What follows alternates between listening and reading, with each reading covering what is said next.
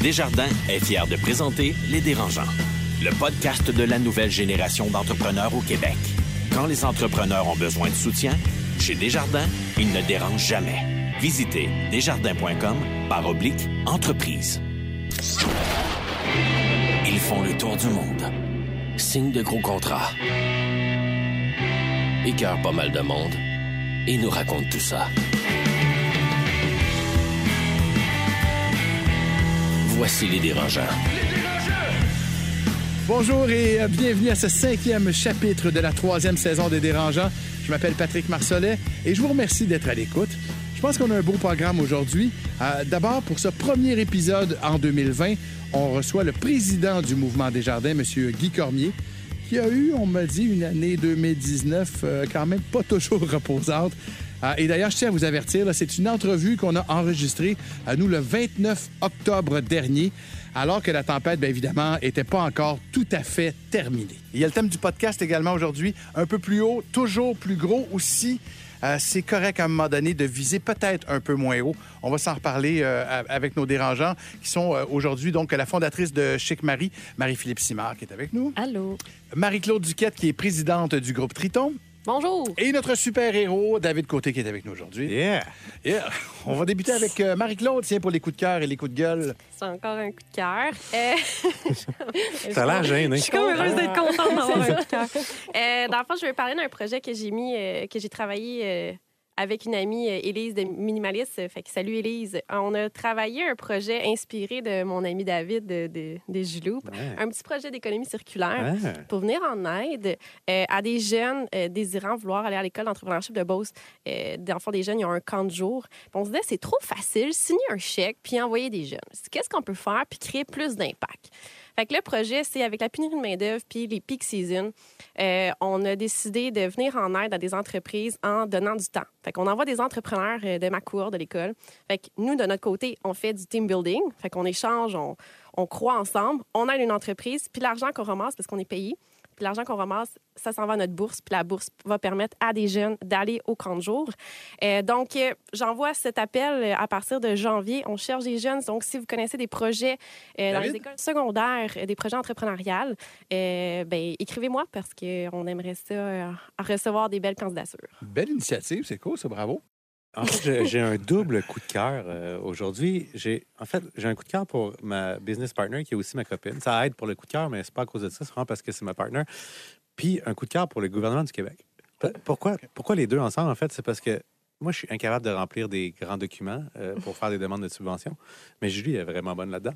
Puis, jusqu'à aujourd'hui, avec mon entreprise, depuis trois ans, j'ai calculé qu'on a accumulé en bourse non remboursable 900 000 Puis, on va bientôt recevoir un autre 100 000, je pense, fait qu'on va atteindre un million de dollars de bourses non remboursables. Puis, je parle à du monde des entrepreneurs qui sont ailleurs qu'au Québec, là, puis ils n'ont pas ça. Ils n'ont pas accès à autant de subventions, des concours entrepreneuriales, des bourses pour les jeunes en affaires, etc. Il y en a tellement des bourses au Québec pour l'immigration, pour la- l'automatisation, pour le...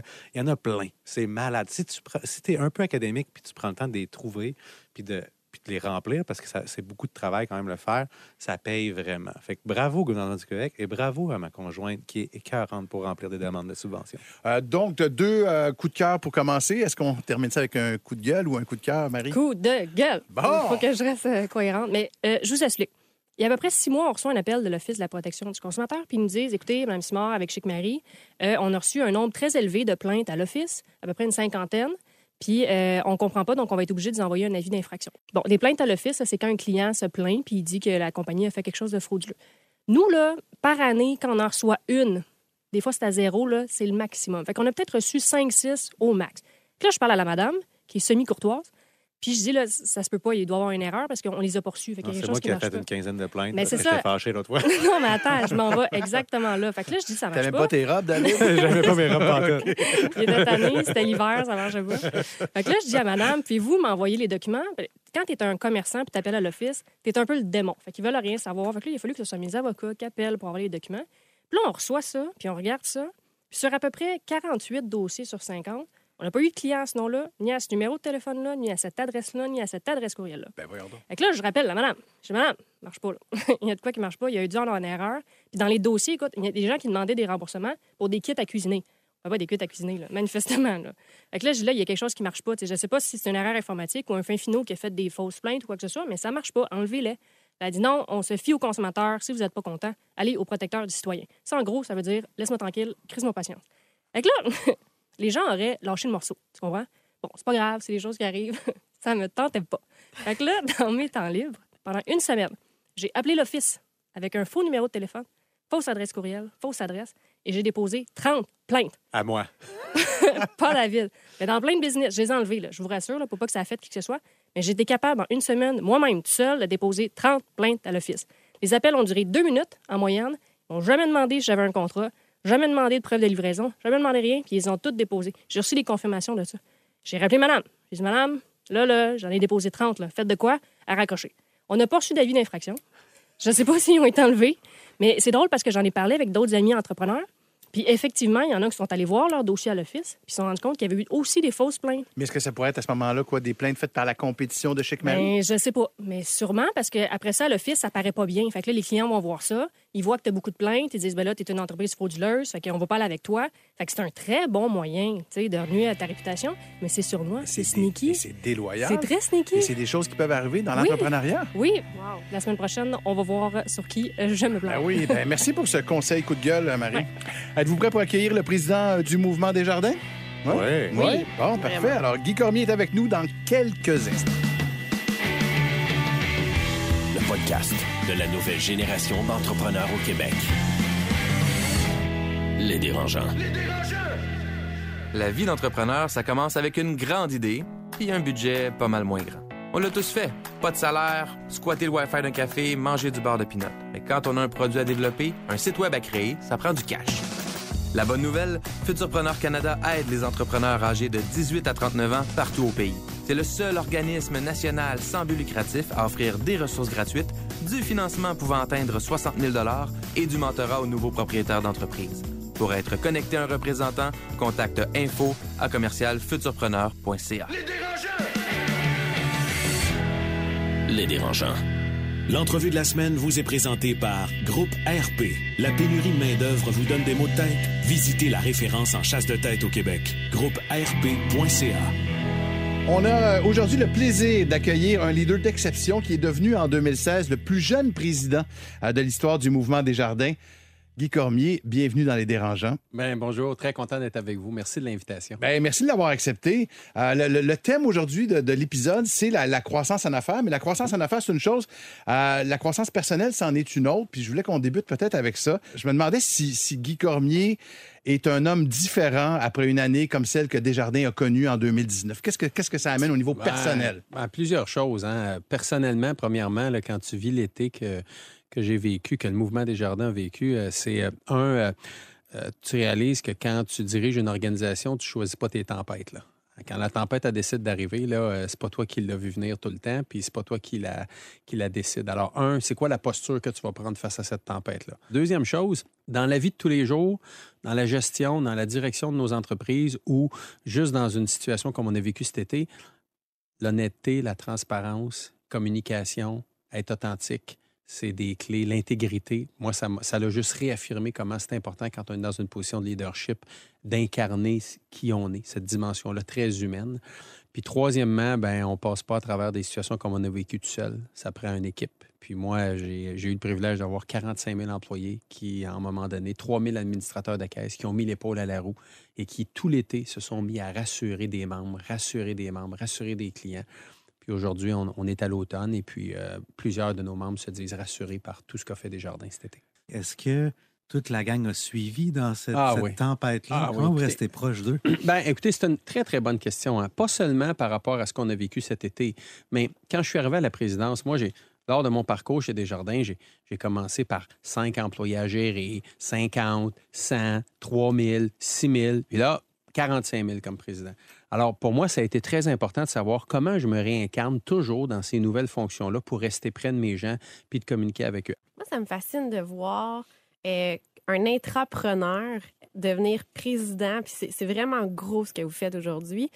Ça vous a jamais tenté de le faire pour vous-même? Ah, C'est une très bonne question. hein. Quand, je, je retourne là, quand j'avais 18, 19, 20 ans. J'étais à HEC Montréal. Euh, mon premier rêve, c'était vraiment d'être un entrepreneur, de me lancer en affaires.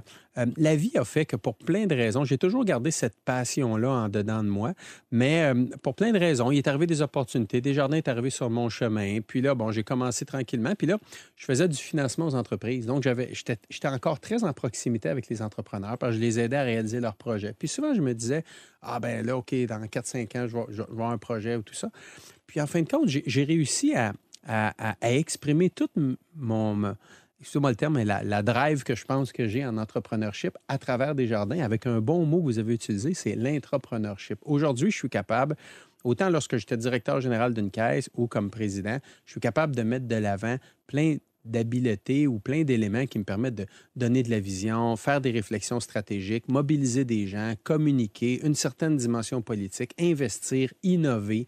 Euh, alors, ça vient, ça vient, dans le fond, me stimuler beaucoup, beaucoup par rapport à ça. Puis peut-être qu'après la présidence de Desjardins, ben là, j'ai quelques projets, notamment avec les enfants, la famille ou d'autres partenaires, où là, je pourrais peut-être le faire. Mais aujourd'hui, d'avoir le privilège de présider le mouvement Desjardins, quand cette organisation-là a tellement d'impact, notamment pour aider les entrepreneurs, aider les jeunes, aider les régions du Québec, aider le Canada, moi, euh, ça me rend super fier, dans le fond. là. Ça, ça comble... euh, Parlant d'aider les entrepreneurs, qu'est-ce que vous voulez faire dans votre mandat pour Ben- nous venir en aide? Ben, écoutez, plusieurs choses. La première, c'est de reconnaître à quel point c'est tough être un entrepreneur, puis vous avez besoin d'aide. Euh, parce que, et, et ça, c'est pas de l'argent seulement. Euh, chez Desjardins, on a mis une équipe en place là, de 200, 250 mentors qui peuvent, quand on met du capital de développement dans des entreprises, vous accompagner. Parfois, c'est un, un comité de sages, parfois, c'est un conseil d'administration, parfois, c'est juste une personne de temps en temps que l'entrepreneur peut rencontrer. Donc, comment on peut mettre des gens à la disposition des entrepreneurs pour des conseils, du soutien. On a, on a soutenu euh, des organismes comme Adopte Inc., euh, Place aux jeunes en région. Donc, plusieurs endroits où on est capable d'aider, exactement, d'aider des gens, mais pas de l'argent seulement, mais du soutien beaucoup plus en termes de connaissances. Et au niveau de l'argent, ben, avec Desjardins Capital, on veut euh, accroître notre capital de développement. On veut passer à peut-être 4-5 milliards d'investissements dans les prochaines années. Donc, ça, là, c'est vraiment deux dimensions sur lesquelles on va continuer de mettre de l'emphase. Je me rappelle encore, il y a à peu près quoi, 40-45 ans, quand euh, j'ai été ouvrir mon compte Desjardins à 15 populaire Sainte-Colette à Montréal-Nord. Merci. De Saint-Pierre, bon, etc., tout ça. Euh, C'était c'était hors de question qu'on aille nulle part ailleurs à l'époque, là, tu sais, avec mes parents puis tout ça, là, tu sais, parce qu'il y y, a, il y a un paquet de valeurs qui viennent avec la marque, hein, l'empathie, vous avez utilisé le mot soutien tout à l'heure, euh, la coopérative, et- etc. Est-ce que c'est difficile en 2019 de, de- de conjuguer, euh, je dirais, conjuguer tous ces symboles-là à l'efficacité qu'on attend d'une institution financière en 2019? Non, absolument pas. Au contraire, moi, je, vais vous donner un exemple. Cet été, la situation que le mouvement des jardins a vécue aurait pu avoir beaucoup d'impact sur la finance, sur la performance, sur le capital, sur les liquidités du mouvement des jardins. Mais je suis profondément convaincu que nos valeurs coopératives, l'intégrité, l'entraide, la solidarité, être transparent, être honnête, être prêt, la proximité que Desjardins a toujours eue. C'est ça qu'on a fait cet été, dans le fond. Ces valeurs-là nous ont permis de passer à travers la situation qu'on avait à passer. Donc, je crois au contraire qu'aujourd'hui, les gens, là, ils veulent faire affaire pas seulement avec une institution financière traditionnelle, mais ils veulent faire avec une institution financière qui a, qui a un sens, qui a une mission qui est plus grande que strictement offrir des services financiers. Je regarde la, génération des millénarios, ceux qui veulent venir travailler chez Desjardins, ils viennent travailler, puis une des grandes raisons, c'est pas seulement qu'on est une institution financière, c'est qu'ils sentent qu'on est une entreprise qui a de l'impact dans la société, qui investit dans les régions, qui est généreuse, qui est engagée. Alors, au contraire, moi, je pense que ça se réconcilie très, très, très bien. Puis quand je regarde les enjeux de la société aujourd'hui, les gens, ils veulent travailler, mais aussi être clients ou membres d'entreprises qui ont, en anglais, ils disent un purpose, qui ont un sens encore plus grand que strictement leur mission comme telle. Et je pense que quand les gens regardent Desjardins, ben, ils se disent, moi, c'est cette entreprise-là avec qui je veux faire affaire ou je veux travailler. Pourquoi? Parce qu'elle ne pense pas qu'à faire du profit à chaque trimestre. Elle a aussi, elle se sent engagée dans la société, engagée avec les jeunes, engagée avec les entrepreneurs. Et moi, je pense que c'est totalement en lien avec les enjeux qu'on a aujourd'hui dans la société. Je veux qu'on parle un petit peu de vous aussi. Euh, vous êtes issu d'un mi- d'un milieu modeste quand même, sauf erreur. Votre père était électricien, je pense, votre maman couturière, Ouais, c'est ça? exactement. Qu'est-ce qui fait qu'à un moment donné, Guy Cormier, dans ce milieu modeste-là, là, a cette envie-là de viser l'université, de Ça- devenir homme d'affaires? Ben, moi, je vous dirais, c'est c'est essentiellement l'autonomie. l'autonomie. De par le milieu dans lequel je viens, je- je- j'ai pu constater parfois les limites ou les, les, les, les- oui, les limites, dans le fond, que, que tu peux avoir, euh, soit de par, par rapport à ton éducation, par rapport à, à ton histoire, par rapport à, à d'où tu viens. Et, et parfois, ça peut, ça, peut, ça peut freiner des projets que tu aurais le goût de réaliser ou des ambitions ou des rêves que tu veux faire. Alors, pour moi, ça a rapidement émergé que, euh, que dans le fond, ce besoin d'autonomie, d'autonomie financière, mais d'autonomie tout court euh, pour, pour réaliser des projets. Alors, c'est là qu'est venue l'idée ou la volonté de dire, ben, c'est quoi, moi, moi, je vais commencer à travailler jeune, j'ai le goût d'aller à l'université parce que j'avais le goût de réaliser des choses. Puis, je voyais peut-être certaines contraintes qu'il pouvait y avoir et que l'éducation euh, était notamment une, une- une- un des moyens de pouvoir, euh, de pouvoir grandir, puis après ça, peut-être travailler encore plus activement. Alors, c'est vraiment de là que ça vient, ce, ce- ce besoin, ce désir de, de, de rapidement être autonome, notamment financièrement, mais de... de- vous savez, Alphonse, euh, c'est pas Rélia Desjardins, là, mais tu sais, Alphonse Desjardins parlait souvent de self-help, aide- aide-toi toi-même. Ben, Moi, c'est un peu ça, tu sais, de pas, de pas juste attendre sur les autres ou de compter sur les autres, mais de se prendre en main soi-même puis de, de, de, de, réaliser ce qu'on veut réaliser. Tu sais, souvent, on regarde le parcours d'une personne, puis on regarde où est-ce qu'elle est rendue, puis on se dit, waouh, mais comment elle s'est rendue là? Puis dans votre cas, on sait que bon, vous avez travaillé fort, puis ça, mais je me demandais, est-ce qu'il y, a il y a un moment décisif dans votre parcours où il y a une personne qui a eu un impact majeur qui a fait qu'aujourd'hui, vous êtes rendu président des jardins? C'est pas, c'est pas un impact majeur, mais je vais vous faire, euh, je vais peut-être vous faire rire. C'est quand j'ai terminé mon MBA en 2000 à HEC. Euh, je fais mon MBA de 97 à 2000. Puis là, quand j'ai terminé l'MBA, là, c'est sûr, tu as plein de collègues de travail, tu reçois plein d'offres d'emploi. Puis là, les gens me disaient Ah, Guy, quitte des jardins, euh, va travailler pour une banque, va à Toronto, tu vas tellement faire bien plus d'argent, puis tu viens de faire un MBA, puis tout ça. Puis ça, ça m'a un peu fouetté parce que moi, ça faisait 7-8 ans que je travaillais chez Desjardins. J'adorais cette entreprise-là. Je l'adore encore. Je voyais ce qu'elle faisait partout à travers le Québec, partout à travers le Canada. Puis ça donnait un sens à ma vie puis à mon travail. Puis je me suis dit, non, c'est pas vrai. Moi, là, je vais finir ma carrière chez Desjardins. Puis je vais. Est-ce que je pensais que je deviendrais président? Absolument pas. C'est arrivé 16 ans plus tard. Mais est-ce que je voulais progresser dans cette entreprise-là? Est-ce que non, c'est pas vrai qu'il faut s'en aller toujours à Toronto ou ailleurs pour réussir? On a une belle grande entreprise québécoise ici qui est, d'après moi, un fleuron qu'il faut être fier. Bien, je vais y rester puis je vais la faire grandir. Ça, ça m'a, ça m'a un peu fouetté, effectivement. Donc, en 2016, vous êtes nommé président de Desjardins. Euh, vous avez 46 ans à ce moment-là, quatre enfants. Ouais. Votre épouse, euh, évidemment, bien sûr. Je suppose qu'on ne prend pas cette décision-là au hasard. Vous avez dû consulter le clan parce que ça a un impact majeur sur une famille, ça. Là. Écoutez, ça se passe comme ça. hein. C'est vraiment au mois de fin juillet ou 2015 que je prends le temps de m'asseoir avec Julie, mon épouse. Après ça, avec les quatre enfants, puis je leur dis, écoutez, il y a vraiment des gens qui, qui- qui me voient là, puis moi, j'ai des idées, puis j'ai de l'ambition. Euh, mais écoutez, c'est quelques années pas mal intenses, on va se dire les vraies choses. Alors, je veux être sûr que tout le monde est, on board, si je peux me permettre ce mot-là. là.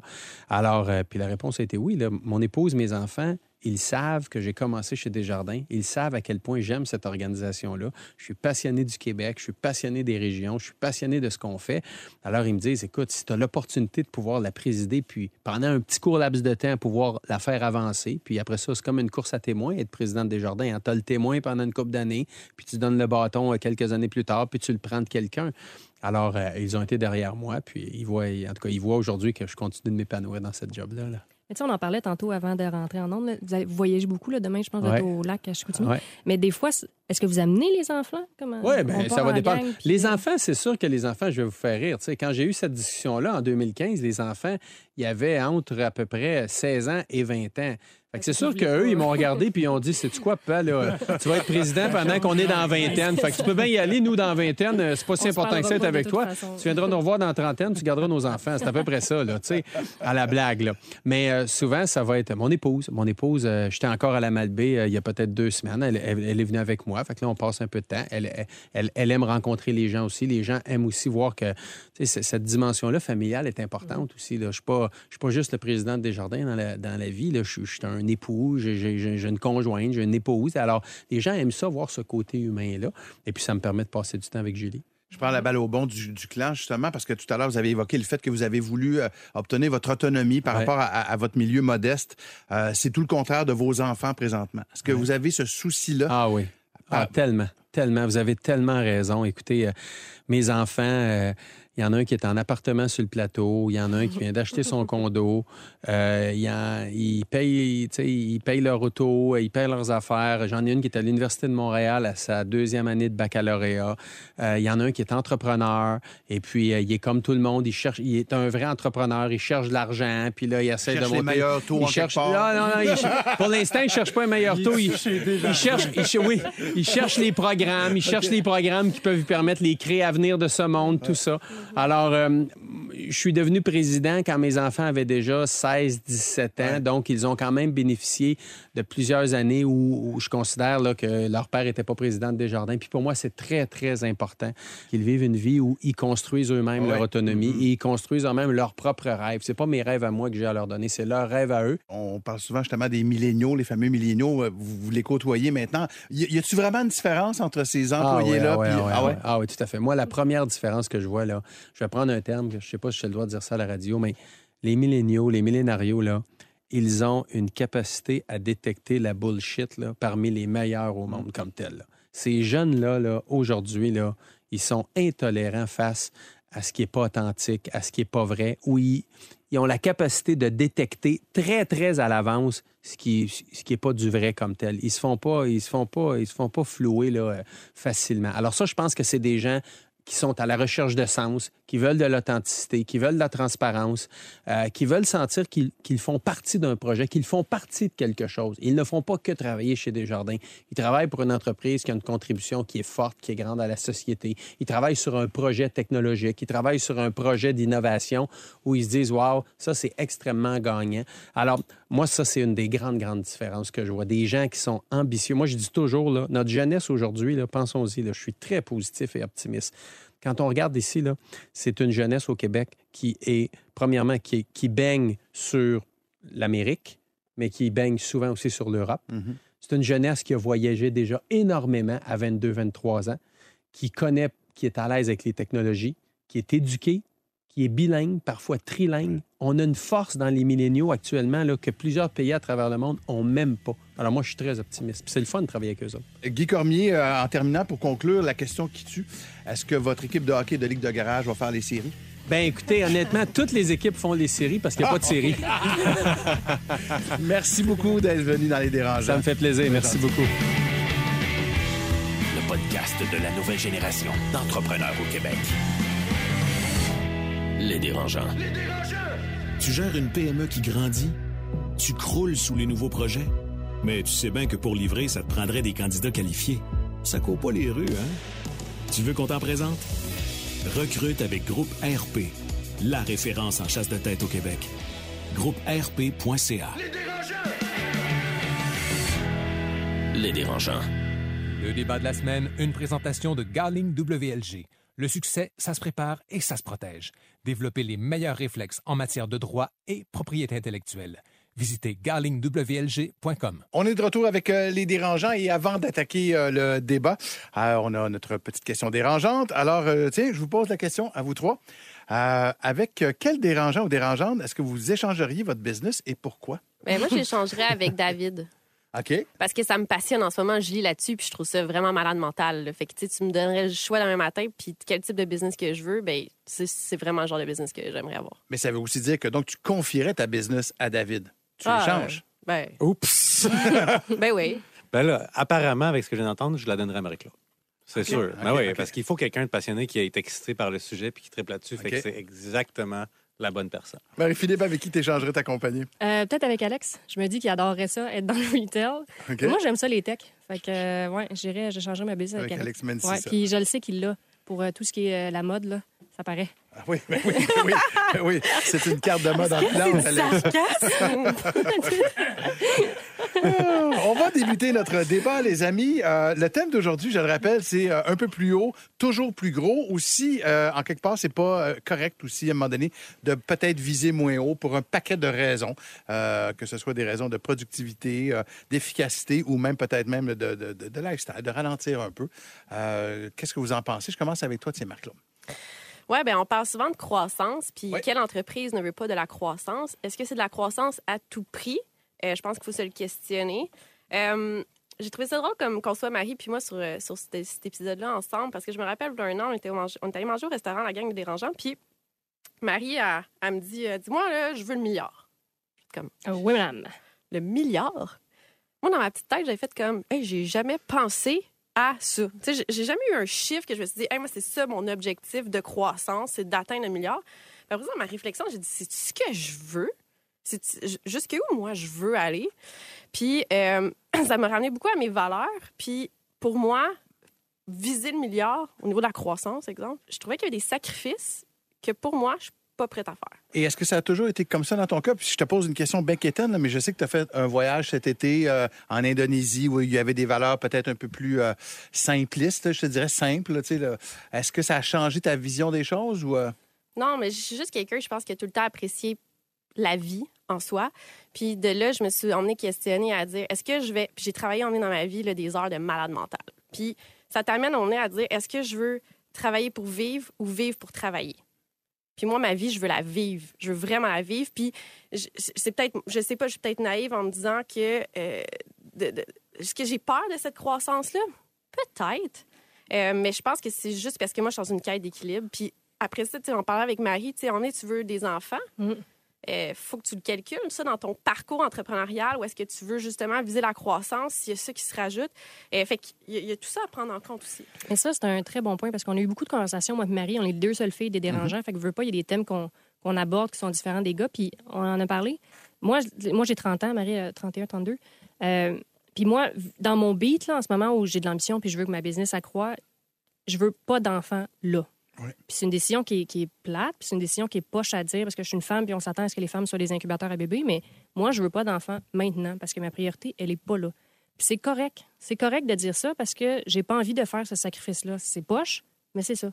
Ben, c'est pas vis, euh, poche. Non, mais c'est dur pour une fille de dire ça. Tu sais, on dirait que les filles, on est supposé Sans être juger nées, jusqu'à là, un certain point puis on veut puis- faire des bébés, puis on attend, puis on espère. Moi, j'en veux pas là. Fait que c'est ça. David, dans ce sens-là, tu en as parlé toi, je- dans le dernier épisode de cette envie d'avoir des enfants qui s'en vient tranquillement pas vite. As-tu l'impression que ça va peut-être devenir, tu parlais tout à l'heure de développement international, là, ça va-tu devenir un frein peut-être à ça? En fait, moi, je rentre dans tout tellement naïvement, en n'ayant aucune idée dans quoi je m'embarque. Puis je- on dirait que ça m'a toujours été une super force pour moi. Dans ma tête, puis je sais que Le tout le monde va- va penser que je suis un cave, là, mais dans ma tête, ça ne changera rien. Dans le sens que j'ai envie de les traîner avec moi. Puis honnêtement, je fais pas des heures de fou, moi. Comme, j'ai un lifestyle assez nice quand même. Puis oui, je pense souvent au travail, etc. Mais je me fais du fun, on joue. On est allé faire du go-kart il y a quelques jours avec notre team. Il y a un mois, on est allé faire du curling. Souvent, on prend des breaks.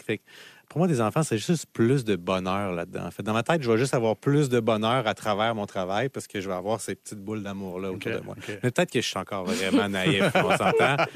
Peut-être que je dis n'importe quoi en ce moment, mais, mais tant mieux. Puis je veux pas le savoir que je suis naïf, gang. Dites-moi le pas. I love it like this. Mais je, mais je m'adresse surtout, puis Marie-Claude, évidemment aussi, tu y répondras, là, mais à Marie-Claude et à David, euh, pardon, à- à Marie-Philippe et à David, pour qui, là, tu sais, vous avez dit go, go, go, puis on continue.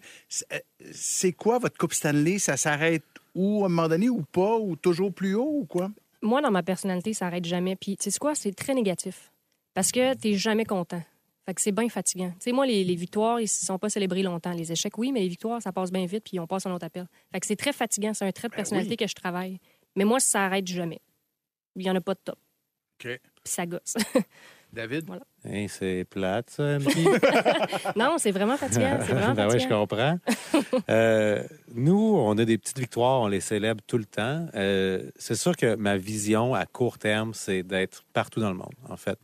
Euh, Europe, Angleterre, Asie, puis de créer le même modèle partout. Puis on a un modèle d'affaires qui se recrée extrêmement rapidement. Tu sais, en trois ans, on a sorti des produits dans la bière, dans les spiritueux, euh, partout au Canada, dans les jus. On fait des savons maintenant. On, fait tellement, on peut tellement lancer de produits rapidement à cause de notre modèle d'affaires d'économie circulaire que c'est vraiment facile pour nous de faire une licence en France, une licence.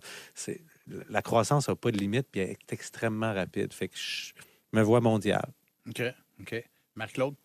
Ben, moi, je mesure ça avec, je pense, le. je vais encore, moi, je suis, je suis. Moi, je le mesure avec le bonheur. tu sais. Puis, euh, est-ce que j'ai encore du fun? Ouais, cool. Puis, si j'en ai plus, slack. Fait que je, le mesure comme ça. Puis, euh, je sonne comme la personne qui, est- sais, qui, qui, qui, qui est comme à reculons, mais au contraire, en ce moment, je travaille, puis je, je capote, tu sais, j'en parle aux gens, puis je suis passionnée, puis j'ai des étoiles dans les yeux, puis j'ai le cœur gros, puis là, tu sais, je pitch mon projet, puis ça fonctionne, puis fait que là, là, en ce moment, je vois gros. Je vois vraiment gros, puis ça, ça m'excite. Mais en autant que j'ai ce fun-là, puis j'ai cette drive-là. Mais à un moment donné, de ce que je comprends, c'est que tu pourrais peut-être ralentir un peu si jamais ça devenait trop gros. Or, tu me corrigeras le sujet tard. Or, lors du dernier épisode, à, une question euh, d'une auditrice, euh, vous avez dit euh, on ralentit jamais. On ne sait jamais quand la vague va revenir. C'est ce que, à que- l'unanimité, Ouais. Alex, David, Marie- Marie-Philippe avaient dit ça. Mais Euh, dans le fond, oui, tu sais, je vais jamais refuser un contrat, c'est pas ça. C'est, c'est, moi, c'est dans l'idée de est-ce qu'en est, j'ai besoin d'ouvrir cette autre succursale-là?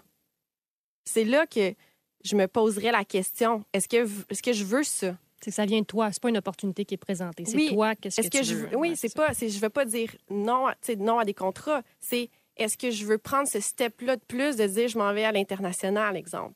Oui, puis, tu sais, on en parle, puis, tu sais, on a l'air de dire ça, moi, puis David, Hey, on va devenir gros, c'est tellement hot. Mais la réalité, là, c'est que tu peux décider d'avoir une business qui a 10 employés, tu fais 1,5 million de chiffre d'affaires, ça te donne un salaire de 200 000 par année, puis t'es bien, là, t'es heureux, là. mhm.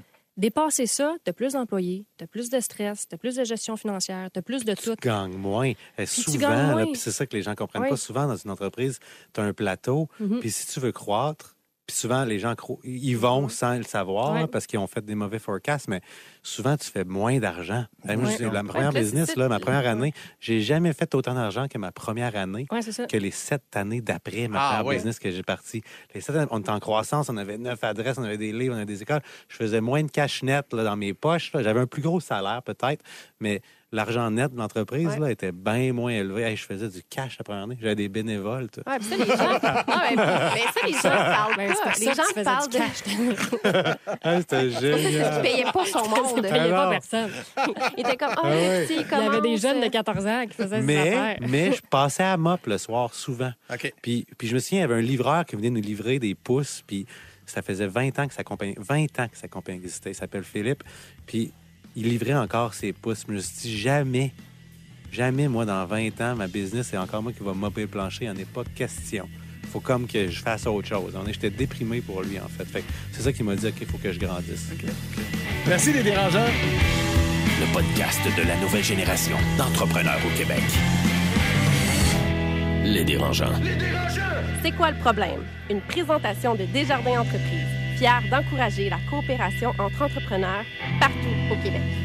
Quand les entrepreneurs se posent des questions, ils engagent des consultants à grands frais, mais ici, on en a qui sont frais, mais qui coûtent pas cher. Je parle pas de toi, David, voyons, pas du tout. Tout le monde regarde David. Ben oui, c'est ça. Comment ça, je coûte pas cher? La question du jour, donc, nous vient de Léa Bégin, qui gère une entreprise qui s'appelle Beauties, qui est une destination pour les femmes qui veulent savoir comment simplifier leur euh, routine de beauté et changer leur habitude de consommation de mode. Marie-Philippe, peux-tu, s'il vous plaît, lire sa question? Oui, donc Léa nous demande En ce moment, je fais tout toute seule. Est-ce que c'est mieux que je me trouve une All-Star mini-moi bras droit ou encore une personne calée dans un domaine que je maîtrise moins, par exemple l'analyse data ou la stratégie marketing? Marie-Claude. Je- on revient avec la sous-traitance. Moi, j'y crois beaucoup, euh, mais trouve-toi trouve-toi quelqu'un qui est meilleur que toi. Parce que dans la vie, on veut, tu sais, pour se dépasser, il faut s'entourer de gens bons, il faut s'entourer de gens meilleurs que soi, il faut reconnaître où est-ce que nos forces sont plus limitées. Fait que euh, moi, c'est ce que ça serait mon conseil. Pas toujours simple, il faut avoir confiance en soi pour ça. David. Très bonne réponse, euh, MC. En fait, puis il faut aussi, euh, premièrement, s'assurer que tu as le budget d'engager quelqu'un, là, on s'entend. Ouais. Tu sais, il faut souvent que tu regardes ça. Puis si tu engages cette personne-là, faut qu'elle soit meilleure de toi dans le domaine que tu veux l'engager, en effet. Puis faut que tu t'entendes bien avec. faut pas que tu l'engages juste sur un CV. faut que ça connecte. faut comme... Ça, c'est mon opinion à moi. faut que tu puisses aller prendre une bière avec cette personne-là puis que ça soit fluide. Sinon, hey, tes journées vont être longues. Marie-Philippe, tu es d'accord avec ça? Ben, moi, je dirais par étapes. Quand tu commences, va chercher des freelancers. Il y a des sites Internet là, qui existent comme Upwork où tu peux engager beaucoup de gens euh, à des frais très raisonnables là, qui vont t'aider dans un domaine particulier. Fait que moi, je commencerai avec ça. Quand tu as un petit peu plus de sous, là, tu vas pouvoir aller te chercher un bras droit puis un chef des opérations. Mais c'est sûr que question de financement, au début, tu n'es peut-être pas capable d'aller te chercher une personne à temps plein. Fait que moi, je dirais freelance, puis après ça, tu montes plus haut. Léa Bégin, j'espère que ça répond à votre question. Merci d'ailleurs euh, d'y avoir participé. C'est quoi le problème? Une présentation de Desjardins Entreprises. T'aimerais demander conseil aux dérangeants? Envoie ta question sur lesdérangeants.com barre oblique 911. C'est déjà tout pour ce premier épisode de 2020. Ça fait du bien, c'est reparti. Dans deux semaines, on va aborder le thème du doute, notamment. Ça promet d'être fascinant. Merci beaucoup. À bientôt, tout le monde. Le podcast de la nouvelle génération d'entrepreneurs au Québec. Les dérangeants. Les dérangeants!